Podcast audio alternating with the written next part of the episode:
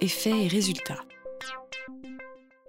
Alors le résultat dans les études internationales, il est massif. Alors il est massif en termes de résultats des élèves, quoique pas tant que ça. C'est quoi un bon résultat dans une étude internationale? Alors c'est évidemment un bon score. Alors là c'est l'étude Teams de 2003.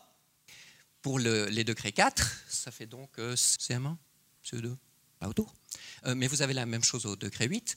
Et puis vous avez là le score, et puis en abscisse, ici, euh, le pourcentage de ce qui avait été enseigné. Alors je décris ça tout de suite à propos de la moyenne internationale.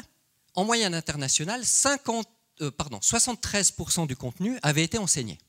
C'est-à-dire que les élèves, au moment de passer le test, 73% du contenu, c'est des choses qu'ils avaient vues en classe, et le reste, ça doit faire 27, euh, le reste n'avait pas été vu. Et puis, ils ont un score de réponse correcte de 53%, 495. Ça, c'est la moyenne internationale. Alors, le top cette année-là, c'était Singapour. Singapour avec un score de 74% et 82% du contenu avait été enseigné.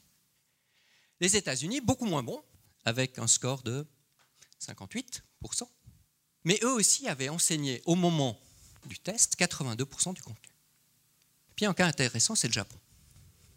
Le Japon fait moins bien que Singapour, 69% de réponses correctes, mieux que les États-Unis quand même, mais tout ça en ayant enseigné que 54% du contenu.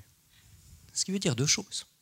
Première chose, le contenu enseigné est très bien enseigné et il est relativement petit. Les Japonais enseignent moins de choses, mais ils les enseignent mieux.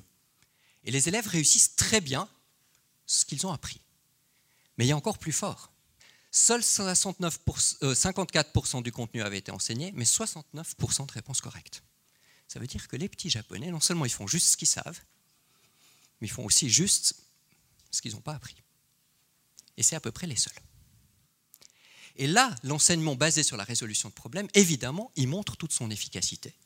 Et évidemment, en termes de formation des futurs citoyens, je n'en dis pas plus.